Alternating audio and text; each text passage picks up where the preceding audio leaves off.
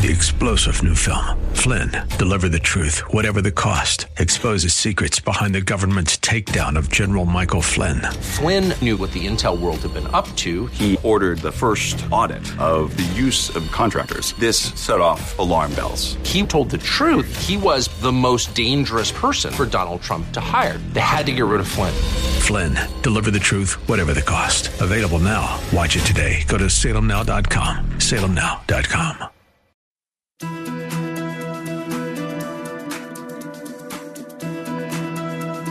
It's time to sit back, relax, and listen to Conversations with Joan. Conversations with Joan will inspire, motivate, and empower you. Live your best life now. Listen, learn, think, and decide. And now, here's your host, Joan Herman.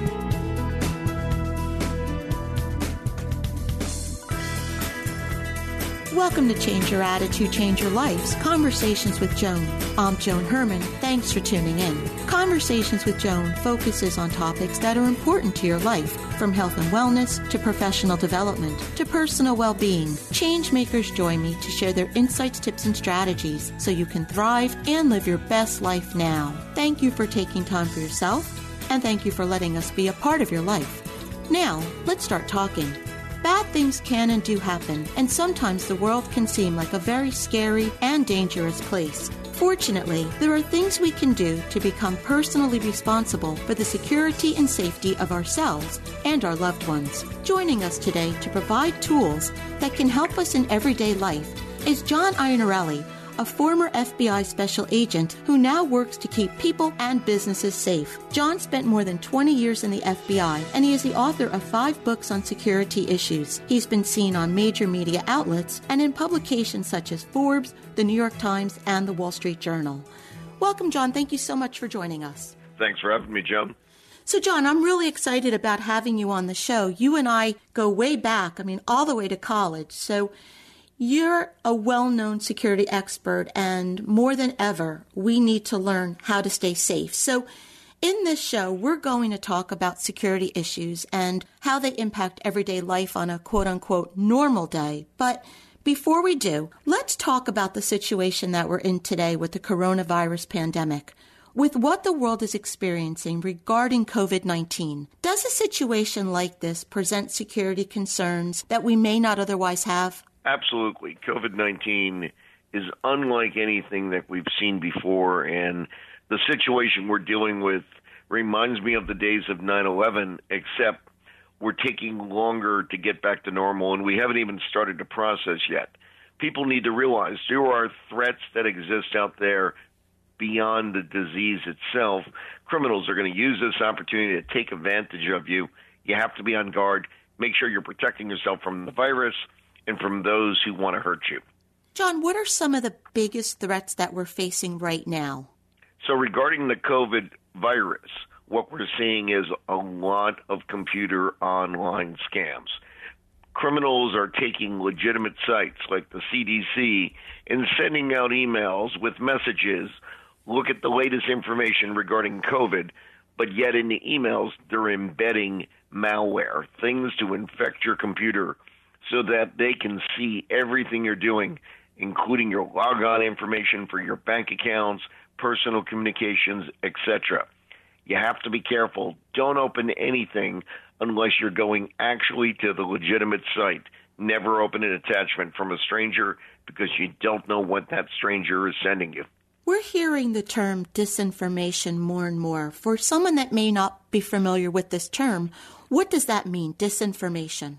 Essentially disinformation is putting out information that may be incorrect, trying to mislead you, getting you off topic from what the real important information is.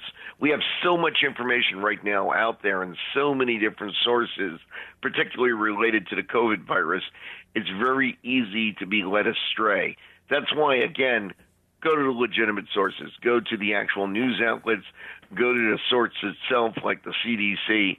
Don't trust third parties that you've never heard of before.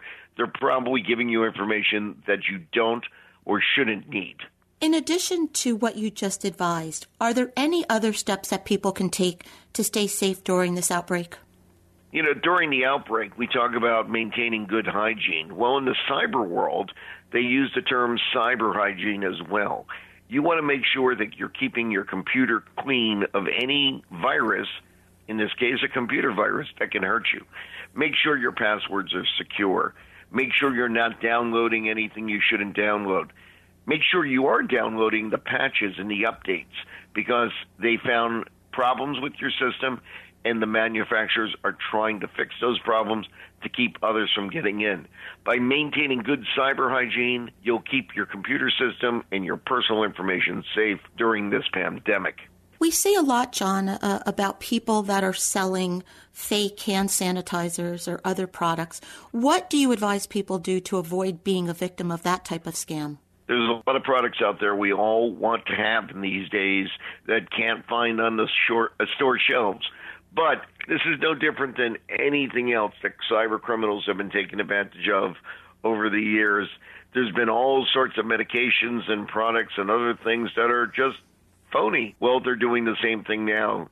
If you order something online and actually receive it, it may not be what you think it will be, and it probably doesn't do the job that's intended to do the best advice is stick with the legitimate places to purchase the products. If they're out of stock, they're out of stock, and you're just going to have to wait. But when you're buying from an unknown source, you have to ask yourself, why does this company have all this hand sanitizer, yet I can't find any on Amazon or in my local grocery? There's a reason. It's probably not legitimate. If it seems too good to be true, it is. So, John, obviously, what we just discussed carries through to our normal everyday life. And let's talk about different areas of our life and what we can do to stay safe. And we're going to cover as many topics as we can today. So let's go back to internet security. What are some of the biggest concerns we should have when it comes to cybersecurity in everyday life? Well, there's a lot of people out there who are trying to get your personal information and the reality of it is that if you're a victim of cybercrime, you're probably going to be on your own. There's only so many resources out there in the law enforcement world, and yet the cyber problem is so incredibly prevalent. When it comes to investigators looking at these problems, they have to prioritize. And so, from the FBI standpoint, for example, when I was leading these sorts of investigations, I was worried about terrorism, national security, things like that. And when I was finally done with all those issues, if we were lucky enough to have somebody who was available, then we may take a look at a hack that involved a personal endeavor. But somebody who loses ten, twenty thousand dollars, the sad reality is no one in law enforcement is really going to look at that because there just aren't the resources you have to protect yourself. The best way to prevent yourself from being a cyber victim, take some very simple steps. Be careful about what you open up, just like I mentioned before with COVID. You want to make sure that you are not opening up attachments that uh, are not downloading malware to you. Having a strong password, that's the number one. If you have a weak password, there are computer programs that can just try to hack your password using brute force, open up and get access to everything you're doing. Those are just some basic, simple tips to keep safe. And John, what about protecting our children?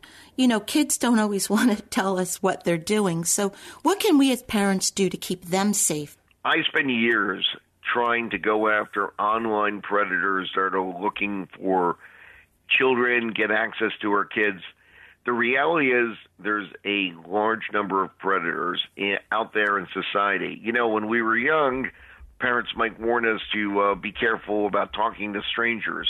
Well, on the internet, everybody is a stranger, and kids today just don't realize that because they've become so second nature in using computers. Parents need to realize when their kids are online and they're in various apps such as, oh, say, for example, Tinder or Whisper or things like that. They're talking to people that they've never met before. Predators will go to these sites despite the fact they may be much older, when you're online, nobody knows who you are. Likewise, even with video gaming, no one is video gaming by themselves or with a person next to them in the room anymore. They're doing it online with absolute strangers. This is what predators look for. We need to teach our children to be aware, not to give out personal information, and what they say to these people, because that's how predators will lure them in. John, I know so many people that are using online dating to try to meet people. And the interesting thing about this, it seems like they're throwing all caution to the wind. I can't believe the things I see people doing when they meet someone online on a dating site. So, what do you advise that person do? What are some really common sense, really, if you think about it, things that someone should be doing to protect him or herself? So the online dating apps are become the way that people meet each other in the 21st century. But think about it, every online date is a blind date as we used to know it. You don't know anything about the person, you don't know anything that they posted or told you online is true. So take the time to be cautious when doing this. Number one, never meet somebody anywhere but in a very public place it's a good idea to share information with others too and let them know who you're supposed to be meeting and where you're meeting and what time you're going to be home. Stick to the plan. Don't deviate and go elsewhere where you no longer have control of the setting. Even though the person tries to remain anonymous, if God forbid something were to happen, by sharing that information with others, there will be an electronic trail that law enforcement can use. But chances are, if you're abducted or assaulted, well, the damage is already done. You don't want to put yourself in that situation. I'd rather there not be a crime that never has to be investigated rather than have to respond to something where somebody has been injured. And the thing, too, to remember, I, I, would assume these people are very good at what they do. They know how to play on you psychologically, they know how to get a, a seemingly intelligent person to make reckless decisions. It's referred to as grooming, and that's what these guys do for a living, essentially. By grooming the person, saying the things the person wants to hear, including describing themselves as being secure and safe and successful, saying all the right things that one would try to say on their best behavior on a first date. Well, these are the things that they do and know the tricks to. Meanwhile, there's all sorts of chat rooms out there on the dark net where these predators communicate with one another and share their success stories and tips and tricks on how to lure victims. It's almost as if there's a training academy on the dark net for how to be a criminal. So they're not just making this up on their own, they have help. If they have help, you need help as well to keep yourself safe. That's why follow the simple advice of be cautious in what you do share information with others, what you're going to do, and never give out too much information about yourself up front until you know who you're speaking with is the person they describe themselves to be. John, all of us are addicted to our cell phones. It, it's become part of our anatomy. You know, you, you, you see people downloading all of these apps and spending a great deal of time on this device. But you say that a cell phone is a threat to personal security. Why is that the case? You're walking around with a computer in your purse or on your belt. The reality is that cell phone has all your personal information on it. Think about people grabbing their cell phones and they're going to log into their bank account. Now, you've probably taken the time to download some malware software, uh, antivirus on your computer at home. What have you done about your cell phone? Have you ever had your cell phone scanned to see if there's anything nefarious on it? There are viruses that attack the cell phone that can get all that information. Likewise, if I infect your cell phone and you log into anything that you would use at home or at work, now you've shared that virus with the work and home computers as well. You have to be careful and make sure you're keeping your cell phone up to date and safe. Use strong password as well so that way nobody can hack into that little mini computer to get into the regular computers at work and home. I see people today, they scan checks with their cell phone and they're making deposits that way rather than going to the banks. Is that a smart idea? It's a good idea to go ahead and scan checks and send them in because the banking websites are fairly safe. But again, here's the issue. Number one, you want to make sure that your device is secure because it's not so much the issue of the check itself, it's can I see anything that you're doing on that device to get your login information to your bank account. However, once you scan that uh, the check in, it's been really secured by the bank, so you're safe. What I recommend to people is have two factor authentication. Don't just enter a password to get into your banking information or anything else that's important. Make sure you're using that two factor where they're sending you a code that changes every 60 seconds so that you can enter that number as well as a second level of security. And the second recommendation I have is if your bank does not have two factor authentication, get a different bank. In today's reality, you need to have that. You want to protect your most important assets. You don't need to protect everything on your computer and your phone. There's some stuff that just frankly, who cares? But the things that are truly important, your finances, your sensitive personal information, your health history, those are the things you want to take the time to make sure you're keeping secure. So, John, we have been talking about the things that we can do as individuals, but there are things that seem to be outside of our control when outside sites or companies have data breaches. And, and as a result, our information gets stolen. So, what type of damage does a thief do to a person when he or she steals an identity? And is there anything we can do to protect ourselves in that case? Great questions. So, starting with the data breach itself, the reality is data is even more valuable in many ways than actual cash because I can sell the data for a lot more cash in the long run. If you were to go to the dark net, you're going to find eBay like websites that do nothing but sell personal information so that a person can go and buy credit cards or other things. If I steal your information, I might want to go ahead and apply for a home equity loan in your name on your property, but have the funds sent to an account that I've established. And then, of course, I'm going to move those funds so that you'll never find them. You may not even be aware of that home equity loan because you don't check into those things and look at the status of your mortgage. Meanwhile, you find out later on that you happen to have a hundred thousand dollar loan that you never even knew about. And these types of crimes affect everyone. When you think about stealing sensitive information and personal information, if I steal it from you, you're probably going to find out within the near future. You'll get a notification that your information has been hacked or that somebody has compromised a company and lost your information. But if I steal the information of people under the age of 18, they're probably not going to find out about it until much later in life because they're not checking their credit records and they're not using credit cards where they're notified by the consumer. So you have to remember you want to protect yourself, but you want to protect everybody in your family as well. As consumers, John, what type of insulation do we have from this situation?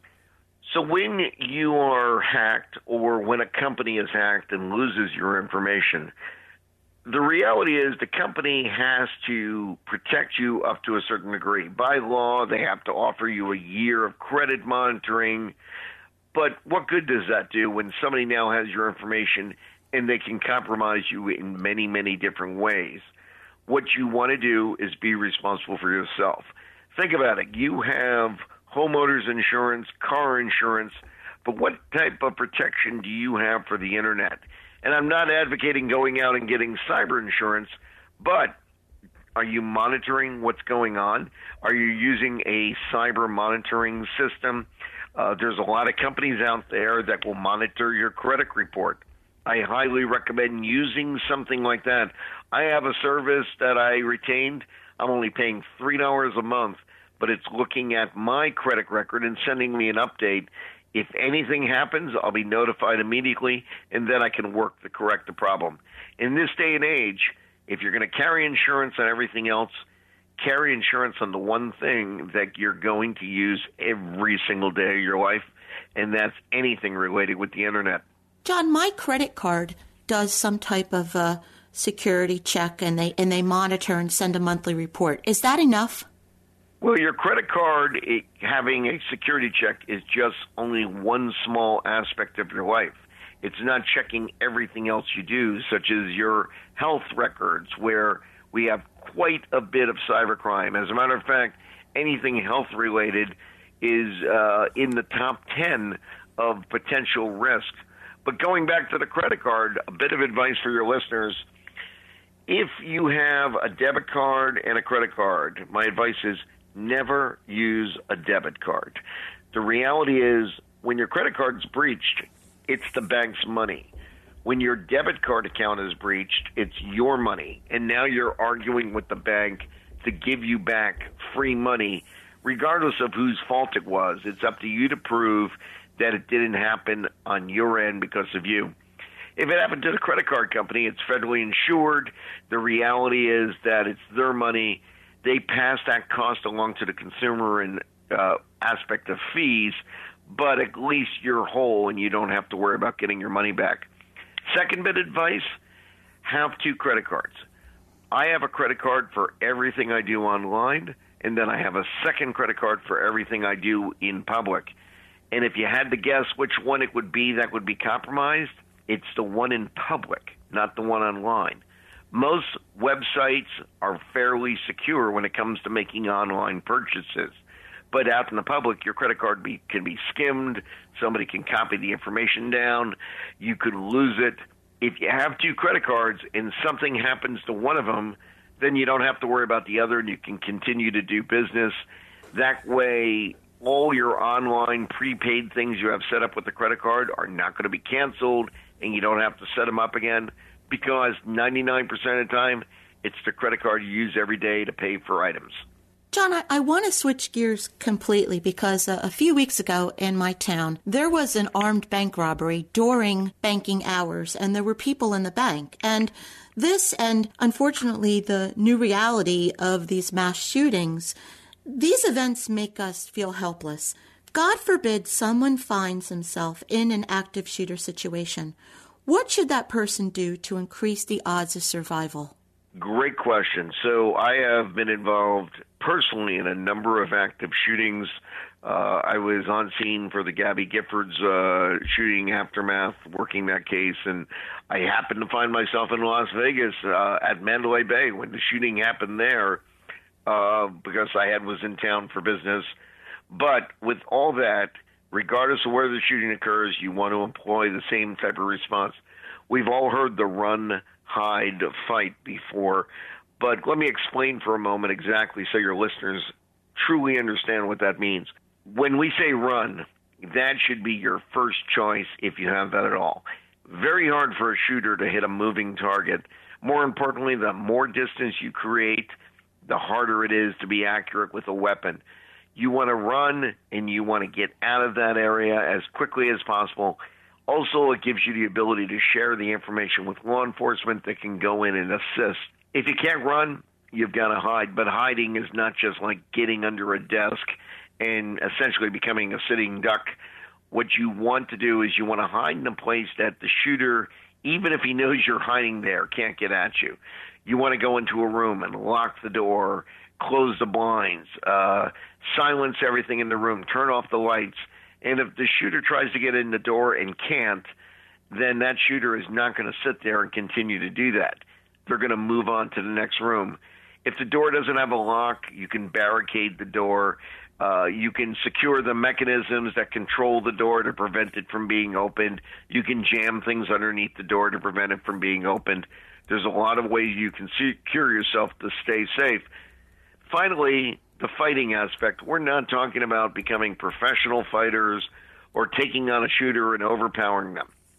We're talking about fighting just long enough so they can go back to plan A and run.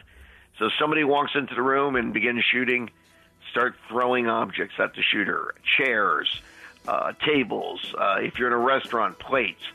It's very hard for anybody to fire a weapon when they're being pelted with items. And the minute that shooter is distracted, there's your chance to run and get away and create that distance. John, I want to thank you so much for joining us today. I know we've covered a lot of information and there's so much more that we can talk about, so I invite you to come back anytime you would like. If you would like to learn more about John and his work, you can visit fbijohn.com. That's fbijohn.com. And as always, you can visit our website, cyacyl.com. John, again, thank you so much for being here.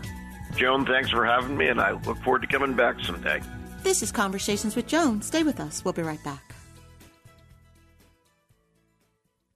How much can the right foods do for you? A lot more than weight control. The right foods can increase your energy, improve your outlook, and strengthen your body's natural defenses. What foods can do all that? Primo Health Solutions will show you using metabolic typing. This remarkable program lets your body tell you what it needs to work best. Call them today at 347 903 7030. That's 347 903 7030. Or go to PrimoHealthSolutions.com. Using metabolic typing, Primo Health Solutions will let your body work best. Calm, vitality, mindfulness. We all want them, but they seem so hard to attain. Escape the stress and frenzy of the city streets. New York Open Center offers courses, trainings, and a vibrant community to help you start your journey for a more balanced and healthy life.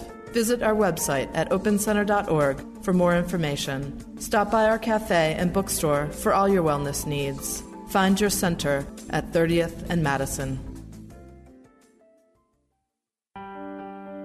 Hi, this is Joan Herman. Did you know that Change Your Attitude, Change Your Life publishes a free monthly digital magazine that can be read online or emailed to your inbox? Every month, nationally recognized leaders in their field provide information to educate, inspire, and motivate you. We believe in a holistic approach to life, incorporating mind, body, and spirit. Check out a copy of 24 7 magazine, visit CYACYL.com, and be sure to tell your friends. This is Susan McLaughlin from SMC Ventures. Have you ever posted something on social media and went, oh, maybe I shouldn't have posted that? Relax. It's just social media. The great part about social media is that it's social. You can try new kinds of posts, see how they do. Maybe they find some new people who would like to know what you're about. And maybe it's a dud. Oh well, social media is not the be all and end all of what your business is or what you're doing. You running your business is the most important part. In social media, it's important that you're showing up, that you're commenting on people who drop by your feed, and that you're sharing the support of other businesses and people who you come into contact with on social media or in real life. Consistency is an important factor of social media. So, next time you want to try something new, do it. Just trust yourself and give something a new opportunity to shine. If you need help with your social media for your business, give us a call. You can check out our website at smcventures.biz or visit us on Facebook, Instagram, or LinkedIn. This is Susan McLaughlin from SMC Ventures. Get social with Sue. Did you know that athlete's foot can spread to other parts of the skin, including hands, groin, and scalp? Hi, I am Dr. Anant Joshi, podiatrist practicing in Woodland Park, New Jersey at Advanced Foot Care of NJ LLC. Athlete's foot is a fungal infection of the skin, including between the toes. The fungus tends to thrive in warm, damp areas and can cause itching, cracking, blistering, and peeling of the feet. It's important to keep your feet clean and dry. Antifungal treatments in the form of sprays, powders, or lotions to apply to your feet are available in most drugstores. If the fungus is spreading or worsening after treatment, a person should see their doctor who can prescribe oral antifungal medications for the condition. If you would like more information or to schedule an appointment, please visit our website, footpainnj.com. What is it about spring that puts a bounce in your step and a smile on your face? Hi, I'm Allison Ayati, owner of Awaken Sound Health. It's spring in the northeastern United States. The air is fresh, the early spring flowers are blooming, and there is an infectious and invigorating energy in the atmosphere. You only have to step outside on a sunny day to feel good. What if I told you that you could have this bounce in your step feeling every day of the year? Joy is possible every day. It's not only possible, it's essential to your health and vitality to both feel and express joy. But how can you do this if you are weighed down by daily stress? And what's the solution? At Awaken Sound Health, we think the solution is within you and accessible to you through meditation. Meditation is a practice of focusing your awareness to calm and steady your thoughts and your emotional state. Most meditative practices take time and consistent application to master, and it can be challenging to learn something new that requires patience and persistence to get results when all you want is to feel better right now. Here's the solution try a healing vibration sound bath and find your way to meditation quickly and easily just by relaxing into the soothing and therapeutic sounds. As your breathing slows, your mind relaxes, and your body releases tension. And before you know it, you're meditating. Book your sound bath appointment today at awakensoundhealth.com. Sound therapy is not a replacement for medical or psychological intervention. This is WNYM, Hackensack, New Jersey, New York City.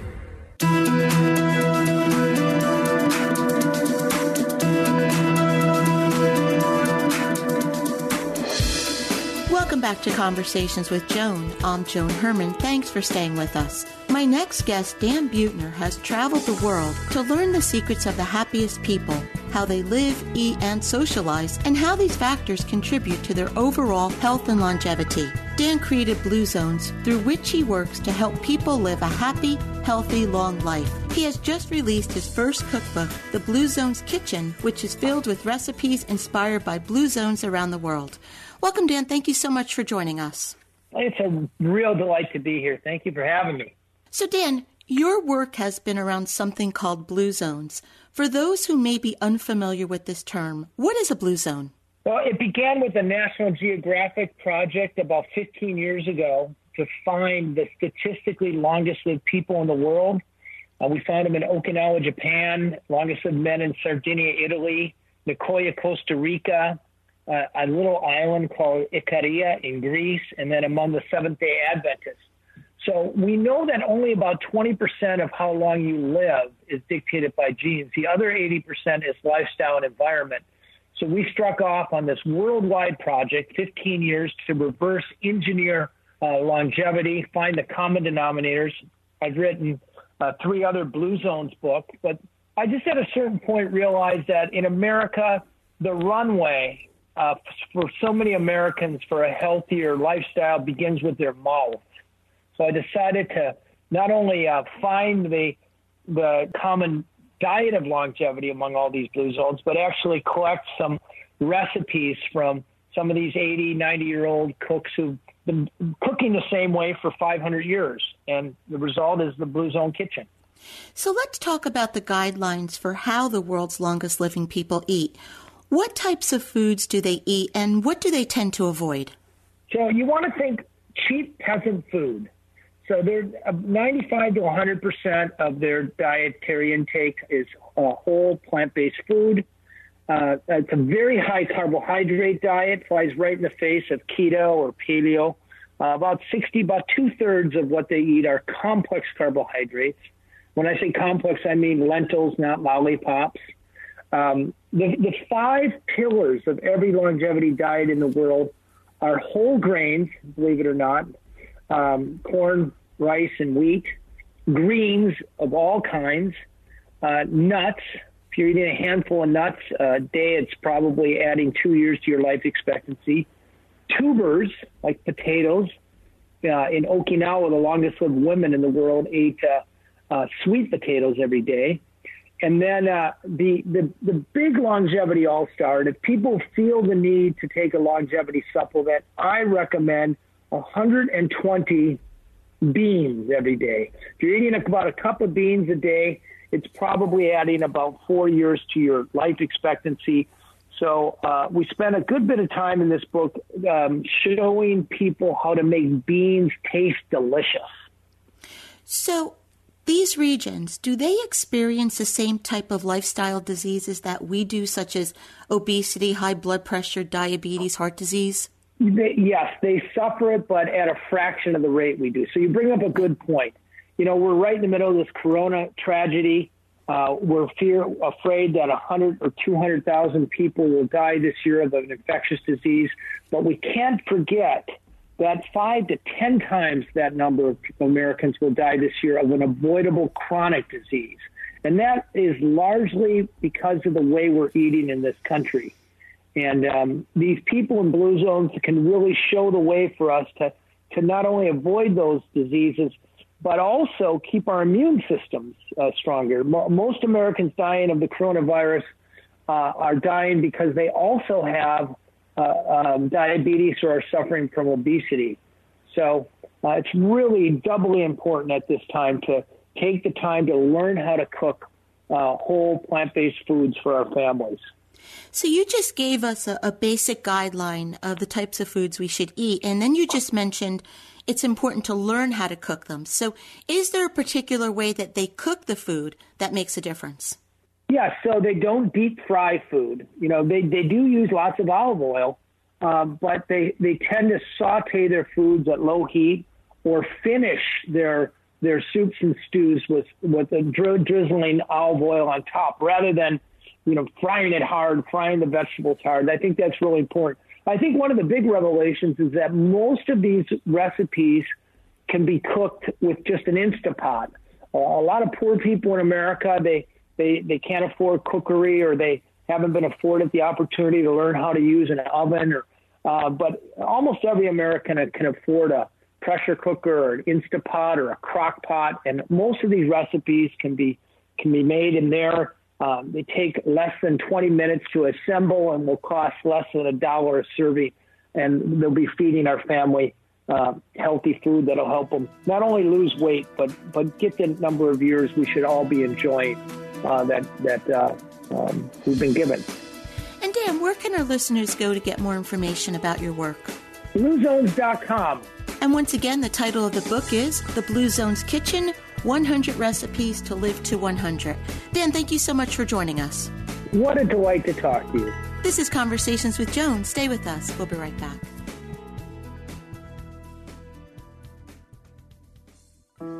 Do you struggle to find the balance between elite performance and mental wellness? Hi, I'm Scott Doty, academic mentor, performance coach, and founder of Brainstorm Tutoring and Arts. And I often tell my students and my clients that wellness is the first step to achievement. When we say that we want to achieve at a high level and achieve peak performance when the stakes are high, whether that be on a big test, in the admissions process for college or grad school, nailing the interview for the dream job, killing it on the big performance for your theater or your music or your sports, we always begin with wellness. And so we start with the basics sleep, hydration, breath work, community, and positive self talk. From the basis of incredible personal, emotional, mental wellness, we have the stability to build into our goals to achieve at our best performance level in whatever it is that we're performing and pursuing and endeavoring to kill and crush and dominate in. We begin with wellness and then performance follows. If you want to hear more about our holistic approach to elite performance, please check out Brainstorm's website, stormthetest.com. In today's supercharged do it now world, convenience is key. Now you can listen to Conversations with Joan at a time that's best for you. Simply visit your favorite podcast site Spotify, Apple, Stitcher, or Google, search for Conversations with Joan and subscribe. New shows drop every Monday. You can also access the podcast through our website, cyacyl.com. Start your week on a positive note. Listen to Conversations with Joan. A social distancing tip. Putting distance between yourself and others is critical to slowing the spread of coronavirus. So here are ways to stay in contact without the physical contact part. Call, send a text, set up a video conference, post on social media, dedicate a song on the radio. If you have symptoms of fever, dry cough, and shortness of breath, call your healthcare provider before going to their office. For more info, visit coronavirus.gov. Let's all do our part because we're all hashtag alone together. Brought to you by the Ad Council.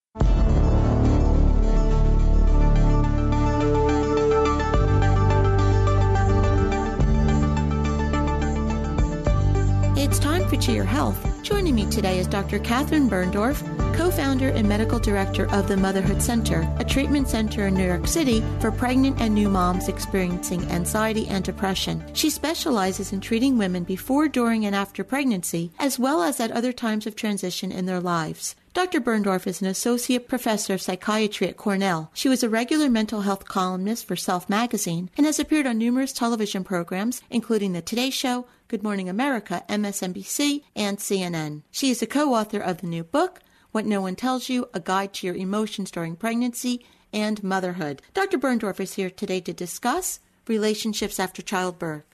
Welcome, Dr. Birndorf. Thanks for joining us. Oh, thanks for having me, Joan. Catherine, having a baby can be the most wonderful time in our life, but sometimes the demands of motherhood become overwhelming.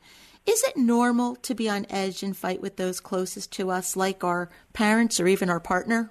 Oh, absolutely. I mean, can you imagine you've just added a whole new member of the family, um, and it's a very vulnerable time, and you've just, you know, been through a pregnancy and a delivery. And it's like you've just run a marathon. You're not expected to like get up and walk perfectly right? Like it, it, as a metaphor for the idea that like it, everything has changed and things are harder in a new way. Not forever and always but the identity transition i think is so underappreciated in new motherhood that how could things not be difficult? And could relationships not be stressed in new ways? So, when a new mother finds herself experiencing these types of emotions, what can she do before she goes into battle with a loved one? Oh, that is a big question. Um, you know, I think that if in the best case scenario, when someone's pregnant or even prior to pregnancy, there is some appreciation for the idea that becoming a mother, right? This a word that's kind of been revitalized um, after um, being coined in the in the seventies. Um, it, it, a word called matrescence, right? Becoming a mother, like adolescence, becoming a, an adolescent or a teen, right? It's this bumpy transitional period, and it is difficult at best and it is um, under, as I said, appreciated and recognized as this transition that really rocks your world. And if you kind of know that going into it and have appreciation for that, maybe you'll be a teeny bit ahead of the curve mm-hmm. when it happens, right? So, so that kind of preparation, or thinking about it when you're pregnant, right? The idea that, oh boy, life is going to change. Life as I know it will never be the same because guess what? It won't. That doesn't mean it's going to be worse or it's only going to be better. It's going to be many things. And the anticipation of the change, you know, and putting on your metaphoric seatbelt is a really kind of important um, thing to hold in your awareness. So, what can our family members and loved ones do? Because, you know, sometimes the people closest to you really know how to push your buttons. So, what can they do to help diffuse the situation? Yeah. So, it, it, listen, it's isn't it ironic that the people closest to us, you know, because they do know our buttons and can push them.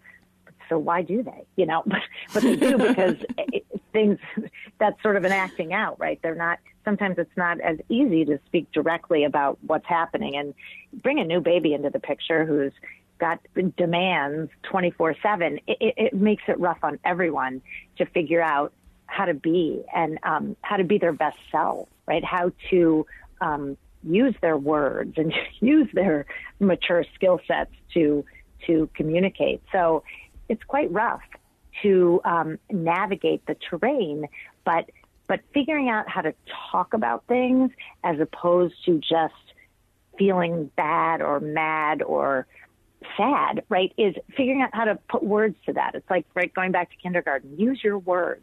How do you talk to people about how you're feeling?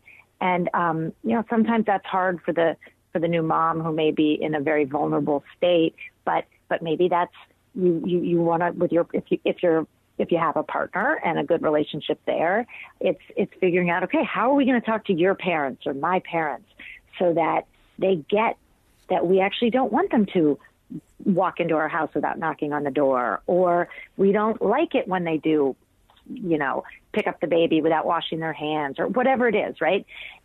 All these little teeny unexpected things can become fights. Maybe you and your husband or you and your partner aren't even on the same page about those things. Maybe uh, someone said to me yesterday, my husband doesn't even see it. He thinks whatever that his parents do is like, he's like fine with it, but it drives me crazy. So what do you do with that, right? So how do you figure out how to talk with your partner and express it in a way that's not going to only put them on the defensive, but is, and you're not at your best. So being able to facilitate a conversation like that it is hard.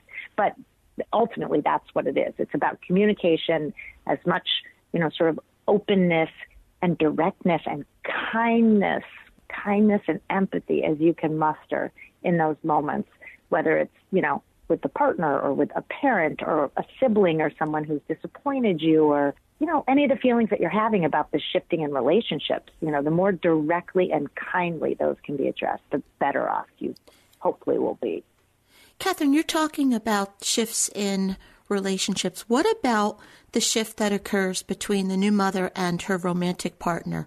Prior to the arrival of the baby, the partner was the mother's world. And once the baby comes, the focus shifts.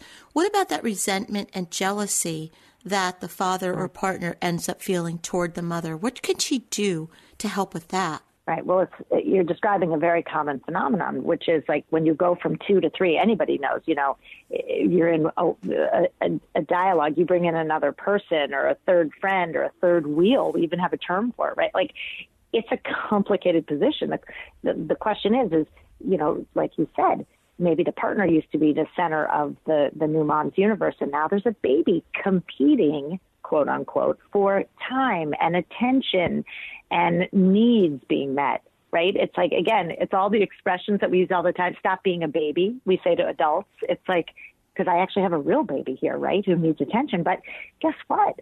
The partner is feeling bereft too. And I, I think it brings up one of the very common themes that happens in this this period of matrescence, which is loss. And it, it, it seems again somewhat ironic or surprising that You've gained this baby, but you've lost many things, right? And and these things are true at the same time. Like it's not a zero sum that you get one and give up the other, but you, both get one and give up the other. Right? You can't be a you can't be a not mother once you are a mother, but you you do have a life. You did have an, a life before and an identity that that there's still a self. So you have to navigate that with a partner, right? Who has potentially been displaced, dethroned, um, de- detached from because you're the object of your, in some way, desire. Like everything is taken over by the baby, um, even if it's just physical need, but can really drive a wedge between you and your partner.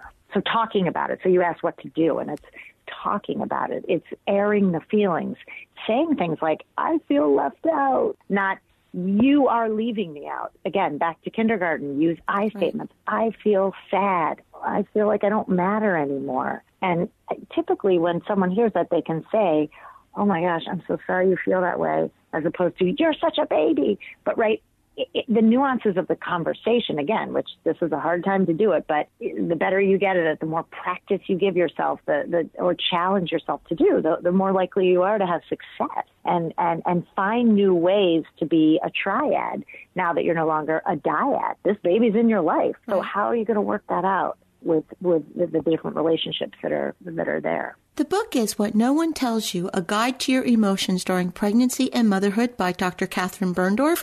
If you would like to get more information about Catherine and her work, you can visit themotherhoodcenter.com. And as always, to hear more from Dr. Birndorf, you can visit our website, cyacyl.com slash Catherine. Do you ever feel like there's no end to the problems that you face? Do your challenges seem too great to overcome? Do you ask yourself, what's the point? If you answered yes to any of these questions, welcome to the majority. Most people at one time or another feel the same way. Hi, this is Joan Herman here with a lesson learned while earning my PhD in life. Pain is inevitable, but suffering is optional. We tend to look at others and think that they have it made, they have it all figured out. What we don't realize is that those who appear to have figured it all out have the same feelings. However, they've made a conscious decision to turn their adversity into a positive experience. A wise person once said, Pain is inevitable, but suffering is optional. We all face adversity. It's what you do with it that matters. I had the opportunity to interview baseball great Jim Abbott. Jim pitched a no hitter with the New York Yankees, won the gold medal game at the 1988 Olympics, entered the starting rotation of the California Angels without spending one day in their minor league, and finished third in voting for the Cy Young Award. Jim was born with one hand. Jim spent much of his life with his missing hand tucked in his front pocket. Like the rest of us, he felt insecure and self conscious. But he chose a career with a uniform that didn't have a front pocket. Even when he was standing on the pitcher's mound making history, his insecurities crept in his thoughts. But he never let those insecurities stop him. And now he serves as an inspiration to many, children especially, proving that anything in life is possible. His challenge has become a gift. Will you let your challenge become a gift? Will you look for the lessons in your adversity? If you've lost a job, try to figure out what happened. Is there anything you could have done differently? Is it time for a career change? If you're facing an illness, look for the reasons why it may have happened. Can you change your lifestyle or your diet? Can you be an inspiration to someone else? If you have relationship problems, what can you change about the way you interact with others? Is the person an emotional drain in your life? If you're in debt, can you improve on your budgeting skills or become more financially prudent? Adversity is guidance. Sometimes it comes into your life to tell you it's time to change, sometimes to teach you a lesson.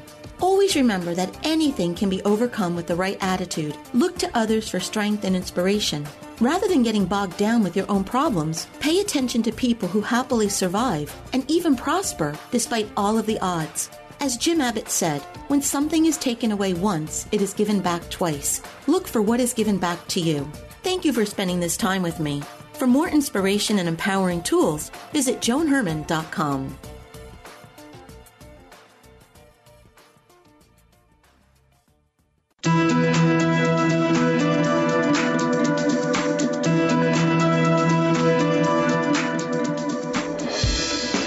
Thank you for joining us. I hope you found the show informative. At Change Your Attitude, Change Your Life, we believe that knowledge is power. Take what you've learned, apply it, and live your best life now. Remember that the information provided is the opinion of our guest and should never replace the advice of a professional who knows your personal situation. If you'd like more information, visit our website, cyacyl.com. That stands for Change Your Attitude, Change Your Life. While on our site, listen to past shows on demand, read the digital magazine, sign up for our mailing list, and be sure to follow the show on social media. Until next time, this is Joan Herman. Thanks for tuning in.